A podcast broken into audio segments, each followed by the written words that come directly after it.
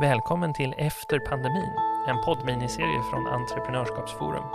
Jag heter Joakim Wernberg och i den här samtalsserien ska jag intervjua beslutsfattare, forskare, analytiker och företagare för att prata om ekonomin och återhämtningen efter coronapandemin. Idag har vi med oss Irene Ek som är policyanalytiker på Tillväxtanalys och projektledare för ett kommande ramprojekt som handlar om AI. Välkommen! Tackar! Vi ska ju prata lite grann om vilken roll AI kan spela både under och efter pandemin. Och AI var ju ganska populärt redan innan vi visste vad coronaviruset var för någonting, eller covid-19. Eh, men du har tittat lite grann på internationella exempel. Stämmer det? Ja, det har jag. Så jag har lite konkreta exempel runt om i världen. Och då kan ju inte jag bedöma om de är bra eller inte. Så det låter jag vara osagt. Men konkreta exempel både från företag och offentliga organisationer och stater som agerar med hjälp av AI-lösningar för att möta corona och även återstarta ekonomier. Spännande. Vi ska ta oss igenom fyra olika kategorier här, men vi börjar med den kategorin som du har kallat att upptäcka viruset. Vad, vad kan vi säga om det? Hur kan man använda AI för att upptäcka viruset? Och det finns ett exempel från ett företag som heter Blue Dot. Och de eh, använder sig av stora data från 100 000 mediakällor på 65 språk och beräknar också global eh, spridning genom miljarder av flygavgångar, klimatdata, data över sjukvårdssystem och befolkningsdata. Och de eh, hävdar då själva i alla fall att de var först med att eh, se risken med corona. Och vad de vill hjälpa nationer och organisationer med det är att förstå eh, risken tidigt så att nationer kan mobilisera i tid och koordinera responsen. Så det går jättebra att gå in och titta på deras hemsida på blodet också. Vi kommer komma med en liten länk till det. Och Det kan vi förstå, det låter lite som en, en eh, motsvarigheten till tsunamivarningssystem. Stämmer, är det en beskrivning som, som passar tycker du? De, de har specialiserat sig på smittsamma sjukdomar. Så alla typer av smittsamma sjukdomar och förutse det, det är deras specialitet. Sen finns det ett annat forskningsprojekt som heter GLIM-projektet som har lanserat en sida som heter Epirisk som beräknar sannolikhet för att en person blir smittad, också med hjälp av stora data. Och de har analyserat 5 miljoner flygrutter och 78 000 regioner på fem kontinenter. Och där kan man däremot gå in och då, då är det, i och med att det inte är något företag i ett forskningsprojekt så är det öppet så då kan man gå in och klicka in i världen och se smittrisk och gå gärna in och pröva där. Och då har, vi, då har vi någon typ av exempel på hur man använder stora data för att upptäcka eller varna för en, en möjlig smittspridning eller epidemi eller till och med då pandemi. Och de här stora datasätten, det handlar ju inte då specifikt om vilka som är smittade i, i det här fallet i nya coronaviruset, utan det handlar om data om hur vi rör oss och interagerar med varandra. Ja. Hur, om vi tar oss till punkt två, hur använder man sedan AI för att förebygga en epidemi? Eh, ja, alltså eh, de här punkterna går ju lite i varandra. Så även vad det gäller förebygga så, så tittar man ju också på det här epirisk. Men sen kommer man även in till under krisen. Och i Sydkorea finns det bland annat ett företag som heter Sejin som har använt en AI-lösning för att utveckla ett coronatest. Och då har de använt AI för att förstå virusets genetiska karaktär. Och då hävdar de i alla fall att det tog två veckor istället för tre månader att utveckla det här testet. Och det gjorde att eh, Sydkorea har coronatest eh, tillgängligt för ganska många medborgare. Så de har utrustat 188 sjukhus och testat över 230 000 medborgare. Så just vad det gäller tester så kan det också vara intressant att använda AI. Och det kopplar ju också faktiskt till ekonomisk återhämtning. För kan man testa anställda som insjuknat så kan man ju också se vilka anställda som kan få komma tillbaka i produktion. Så i Sydkorea i många fall så eh, testar de alla anställda och sen får de som inte är sjuka gå tillbaka i produktion och då blir inte produktionsbortfallet lika stort. Så även AI-lösningar som används under krisen kan ju också vara jätteviktiga för att återstarta, inte hela ekonomier, men företagsproduktion. Såklart, för då blir det inte lika grovkornigt att alla ska gå och jobba eller alla ska stanna hemma om man ska ta de två extrempunkterna. Men den roll AI spelar här, då handlar det alltså lite förenklat om att testa olika kombinationer för att komma fram till, i det här fallet, då ett bra coronatest helt enkelt, för att testa om man är sjuk. Ja, och sen har det väl varit lite diskussioner om de här testerna, hur bra de egentligen är. Men man har fått fram ett test snabbt och det kan ju vara viktigt. Sen gäller det att de verkligen visar om man har corona eller inte. Men det låter jag vara osagt, det kan inte jag bedöma.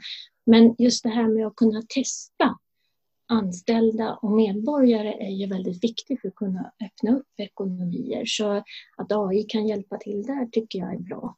Och då är det i mångt och mycket den råa beräkningskapaciteten vi är ute efter. Vi vet att det finns en stor kombination av olika möjligheter för att göra ett test och det här har ju använts med AI innan corona också för att ta fram olika förslag på hur proteiner skulle kunna vikas eller hur man skulle kunna eh, testa, framförallt i medicinsk vetenskap, vilket inte är varken ditt eller mitt hemområde, men hur man skulle kunna genomföra olika typer av test Eh, mm. Och där, där går det helt enkelt snabbare för maskinen än vad det gör för människorna att testa när vi vet hur kombinationsrymden ser ut. Och då är det mm. rätt spännande att kunna använda AI, för det ser vi om något att tiden har ju varit en kritisk faktor under den här pandemin. Där går ju även vissa stater in. USA har jag hittat några exempel ifrån, bland annat ett nytt policyinstrument, eller åtminstone ett som inte är så traditionellt. De har skapat Covid-19 Open Research Dataset Challenge där de gör 29 000 coronaforskningsartiklar tillgängliga för AI-forskare. Så de får tillgång till dataset om epidemiologi, bioinformatik och molekylär modellering för att kunna utveckla eh, både vaccin men också kunna behandla corona. Och det är också viktigt för den ekonomiska återhämtningen att man får koll på coronaviruset så snabbt som möjligt. Så även de delarna kan hjälpa ekonomisk återhämtning, att vi kommer längre där. Och då är det viktigt just med den här öppenheten, så inte slutenheten, utan att, att nationer går in och gör data tillgängligt och även beräkningsmodeller och eh, beräkningskapacitet tillgänglig för på global basis så att alla forskare kan hjälpas åt. Så den här öppenheten är också väldigt viktigt och där har ju eh, stater en viktig roll att spela i det. Det här är ju ett exempel som vi borde ta med oss alldeles oavsett hur ekonomin ser ut efter krisen, för det visar ju också potentialen i öppnare samarbeten och möjligheten att använda data tillsammans och återanvända data på, på bättre sätt.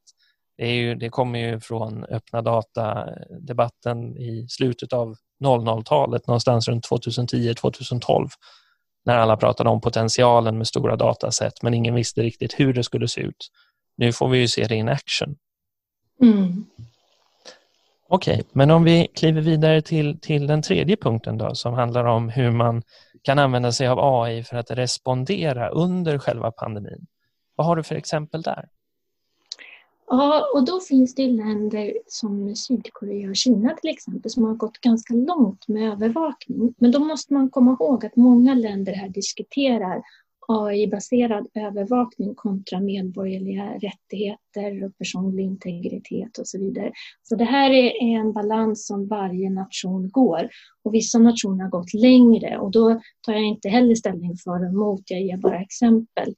Eh, Sydkorea har till exempel en algoritm som använder geolokaliseringsdata, övervakningskameror och betalningshistorik från kreditkort för att följa coronaviruspatienter, alltså sådana som är smittade då. Och Kina använder mjukvara-telefonen för att tilldela varje medborgare en smittrisk. Så då är det röd, gul och grön. Så då är det som ett rödlyse. Och det där går ju ganska långt i, i övervakningen av enskilda medborgare. Så, att, men, så där gäller det att, att man också tänker på eh, etiken i detta. Men det finns den typen av exempel och det kan ju vara en fördel med, med eh, att man följer patienter som är smittade. Så att, alltså att, eh, låt säga att man eh, har anställda som är smittade. Då kan det ju vara bra att kunna se till att de hålls isolerade på ett bra sätt och att de kanske får den hjälpen de behöver om de är sjuka. Och, ja, man kan ju hjälpa varandra också. Då är det bra att förstå vilka som är sjuka och inte. Samtidigt så är det väldigt svåra avvägningar här och vi kan inte, det kan inte bli viktigare än medborgerliga rättigheter och de är ju självklart väldigt starka här. Så det är en fin balansgång. Det här är ju, en, ja det är som du säger, det här är ju verkligen en balansgång. För å ena sidan, mm. det här handlar ju om data som, som är väldigt individbaserade, som handlar om hur vi rör oss eller var vi har befunnit oss vid vissa tidpunkter. Och då är det mm. klart att AI, eh, oftast maskininlärning i de här fallen gissar jag, är ju väldigt beroende av att få tillräckligt stora datasätt att jobba med för att hitta eh, hållbara mönster eller robusta mönster över tid som man kan, kan dra slutsatser från. Och ju mer data, desto mindre integritet är det väl kvar. Det är en ganska strikt avvägning här, men om jag förstår dig rätt så ser vi ju nyanser i det redan mellan då Kina och Sydkorea där i Kina så är du eh, de facto övervakad från start för att man ska kunna ha de här trafiklysesindikatorerna. Eh, Medan mm. i Sydkorea låter det som att man använder individdata när man vet att en person är smittad för att ja, smittspåra helt enkelt. Är det korrekt uppfattat? Ja, det är så man, det beskrivs i alla fall i de beskrivningarna jag har sett. Eh, och det som man bör också komma ihåg här är att det, empirin vad det gäller eh, vad som pågår just nu under och efter corona, den är ju inte riktigt den typen av empiri vi håller för i vanliga fall. Så det är inte så mycket eh, intervjuer utan det är mer att, att det finns beskrivningar på nätet som man kan läsa sig till. Så att med den eh, brasklappen så, så har jag också uppfattat det på samma sätt. Det är myndigheternas så. egna beskrivningar helt enkelt? Nej, det är inte myndigheterna utan det är faktiskt företagsorganisationer. Det här kommer från IEEE till exempel som har synliggjort den här typen av exempel. Så det är företagsorganisationer också som standardiseringsorganisationer i det här fallet som synliggör exempel också från runt om i världen. Så, eh, men man bör ju vara lite försiktig när man eh, dra slutsatser från de här exemplen också i och med att det kan ju följa med felaktigheter. Så källkritik är också någonting i de här tiderna man behöver vara väldigt noggrann med. Men det är fortfarande intressant att se exempel, också jämföra exempel, precis som du gjorde.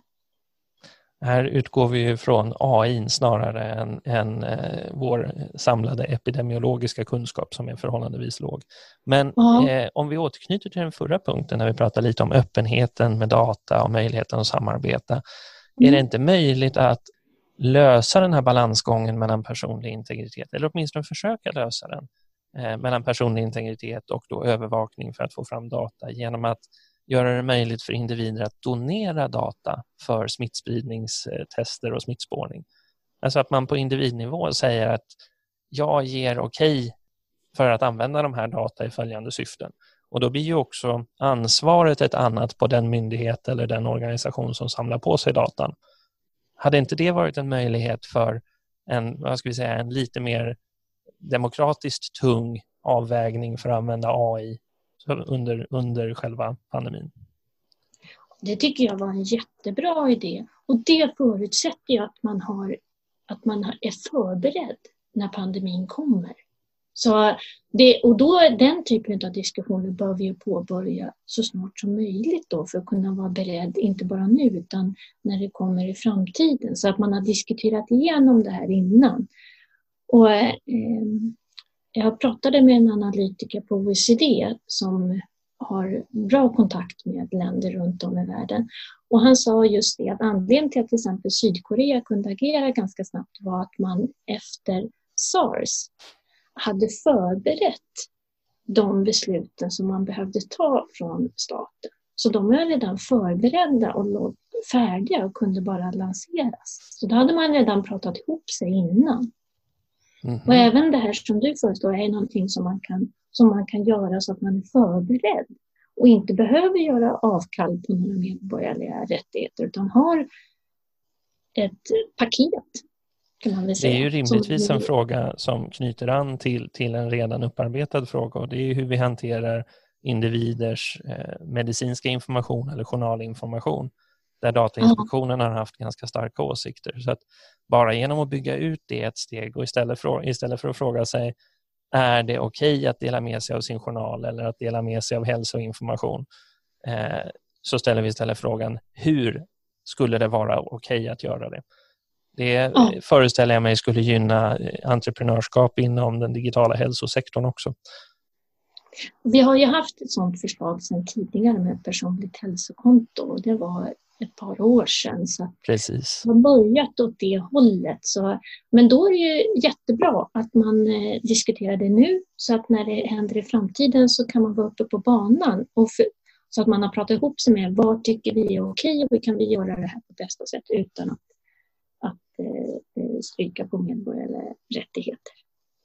Då kommer vi till den sista punkten och det är återhämtningen efter pandemin. Ja, Vad har du för exempel där? Då har vi ett kinesiskt företag som heter WeBank. De har använt AI-metoder för att följa den kinesiska eh, ekonomins utveckling efter corona. Och vad gör de? Mer? Precis. Ja, de analyserar satellitbilder, GPS-data från mobiltelefoner och inlägg på sociala medier som visar hur det står till i tillverkande sektorn och i samhället. Och mer konkret så räknar de bilar på parkeringsplatsen utanför ett tillverkande företag. Det var till exempel en bild där de har räknat eh, bilarna utanför Teslas fabrik. Då räknar de det före pandemin och efter pandemin. Och sen mäter de också värmen från stålverksugnar med satellitdata. Så de, i det område där man har stålverk, för där, där har man stålverken ganska samlat, då, så räknar man antal ugnar som är igång på stålverken. Och då har de kommit fram till att den ekonomiska aktiviteten i de delarna av Kina som är hårdast drabbade var nere på 30 procent under coronautbrottet och har nu ökat igen till cirka 70 procent. Så vet vi eh, vilken, det är roll, annat vet vi vilken roll AI spelar i det här? För det är ju, det är ju stora datamängder och det är, det är ja. återigen ganska övervakande datamängder. Men hur använder man AI för att mäta det här? Är det en prediktionsfråga? Ja, det är bildigenkänning. Det är bildigenkänning. Ja. ja, AI hjälper till att analysera alla bilder. Vi ser hur mycket bilder som helst, ska ju tänka alla fabriker. Så AI hjälper till med bildigenkänning och försöker känna igen bilar. Och, så eh, det är bildigenkänning. Och sen på satellitdatan så mäter de ju de här ugnarna med, med, och då finns det värmesignaturer och de ser ut på ett visst sätt. Det är en liten röd fyrkant och då hjälper bildigenkänningen att hitta de här röda fyrkanterna och räkna hur många det är. Just det. Och ja. då egentligen vad, vad vi har här, återigen med brasklappen att det här kan vara ganska övervakande eller inträngande typ av datainsamling, så är det ja. egentligen så att det du beskriver är ju att mäta Eh, hur en ekonomi förändras i intensitet eh, i realtid. Mm. Om man jämför med våra, våra mått, eh, sysselsättningsmått när vi testar en dag under en vecka varje år för att se hur många som jobbar eller när vi försöker hitta konjunkturindikatorer eller på olika sätt mäta produktivitetstillväxt så är ju det här en helt annan bollpark. Då. Ja, det är det ju definitivt och, och det är ju inte antingen eller. Det är klart att offentlig data är ju jättetrevligt men det finns ju inte riktigt för det man vill titta på här och då får man försöka med andra medel också och då kan AI erbjuda komplement till officiell data till exempel. Framförallt så skulle vi kunna lära oss att hitta nya indikatorer. Om man tänker sig eh, antalet bilar parkerade på utanför arbetsplatser som, som eh, om det visar sig vara en tillräckligt tro, eh, vad ska jag säga, signifikant indikator så skulle man ju egentligen kunna tänka sig att vi skulle kunna bygga produktivitetstillväxtsiffror eller eh, ekonomisk utveckling, eh, våra prognoser kring det på den typen av datasätt i framtiden. Det hade ju inte varit möjligt för 50 år sedan. Nej, och sen kanske om man ska fundera igen då så kanske just det här med att jobba hemma kontra att mäta bilar på parkeringen utanför tillverkande. Det har du ja, förstås rätt i. Ja, men då är det säkert så. Det, jag funderade på det själv. Då är det säkert så att man har säkert inte samma möjlighet att jobba hemma när man jobbar på en sån fabrik i Kina. Och speciellt inte med den typen av teknologi. Så det beror ju på liksom vad det är för typ av aktivitet och vart företag befinner sig. Men det är i alla fall exempel på hur man kan samla data på annorlunda sätt. Och det är väl framförallt det som skulle kunna vara läxan man tar med sig eh, ut ja. ur pandemin också, att här finns faktiskt nya verktyg. Det behöver inte vara de gamla indikatorerna som vi har jobbat med under lång tid och som i vissa fall inte är lika relevanta längre. Har du några fler exempel på ekonomisk återhämtning? Du nämnde ju, har ju, vi har ju egentligen återkommit till återhämtningen i de tidigare frågorna också med tester ja. och Alltså i Australien så diskuterar forskarna bland annat inom detaljhandeln att man använder AI-lösningar för att kunna bedöma risker i, i värdekedjan. Vad, vad innebär det? Ja, alltså det där fick jag inte... Det, det är mer konkret. Eh, de, de var inte riktigt så konkreta de här exemplen. De nämner två stycken kedjor som har jobbat just med det. Och någonting de även jobbar med vad det gäller eh, AI-analyser i eh, dagligvaruhandeln är ju eh, att kunna bedöma när folk går in och börjar hamstra varor och hur det påverkar. Så, och då, då vad de gör då är att de tittar på, eh, på köpdata från eh, butiker, matvarubutiker för att se om, om folk hamstrar. För det är något som kan vara ganska viktigt under och även efter själva krisen. Vad det är som, som folk köper mycket av så att inte mat tar slut. Och sen Någon så, typ av avvikelseanalys alltså? Ja, för att se när folk hamstrar helt mm. enkelt. Det var ju även lite problem här i Sverige ett tag, så eh, toapapper känner väl alla till. Just det. Ja, så då gick man ut och sa att om inte folk kan eh, eh, köpa normala mängder så får vi se till att vi löser det genom att man inte får köpa så mycket toapapper. Så, eh, men just i värdekedjorna så är det att man analyserar data från underleverantörerna för att se hur deras leveranser ser ut och hur deras lagersaldon ser ut och så vidare för att kunna bedöma risker där. Och inom eh, detaljhandeln så var det ganska viktigt speciellt nu när produktionen går ner och om den ska öka upp så kan man bedöma eh, riskerna för att underleverantörer kan leverera på det sättet man har tänkt sig och så vidare. Och där kommer vi ju att behöva nya verktyg för att synkronisera eller koordinera globala värdekedjor och handeln igen. Mm. Särskilt när länder öppnar och stänger i otakt. Eh, helt enkelt för att de drabbas av viruset i otakt. Det kommer nog vara en stor utmaning efter pandemin tror jag. Ja, definitivt. Och då är det också så att ett land som klarar pandemin på ett bra sätt, där man kan få igång produktionen snabbt, testa anställda och få igång produktionen snabbt, det kan ju då också vara en fördel gentemot andra länder som stänger ner allt och det dröjer väldigt länge innan produktionen kan komma igång igen. Så då kan det också vara en fördel utifrån ett globalt värdekedjeperspektiv, att man befinner sig i ett land där, man, där produktionen stänger ner så kort tid som möjligt och kan börja upp snabbt. För vi får nog vara kompis med att nedstängningar kommer att behövas på enskilda företag och man, även nationer testar ju att öppna upp för att se om det funkar. Då kanske man kan behöva stänga ner igen. Det är ju en, en diskussion som pågår internationellt väldigt mycket. Hur mycket kan vi öppna upp? Och så vill man testa att öppna upp helt enkelt. Och det är ju samma sak för företag. Att man kan testa att öppna upp och kommer det fall, ja då kan man stänga ner. Men att nedstängningen ska bli så kort som möjligt för att sedan öppna upp igen. Och då har man till exempel, Danmark har ju utvecklat en robot som åker runt på, på sjukhus och hjälper till att desinficera. Och det är en självkörande robot. Och det kanske vore eh, någonting för företag också till exempel att kunna använda med hjälp av AI-lösningar, kunna hjälpa till att desinficera och ta bort risker att man behöver stänga ner företaget och produktionen. Så, så, men det där kostar ju lite och då kanske man inte har de där pengarna just under krisen. Men, men det finns ju i alla fall lösningar där, man, där AI kan hjälpa till.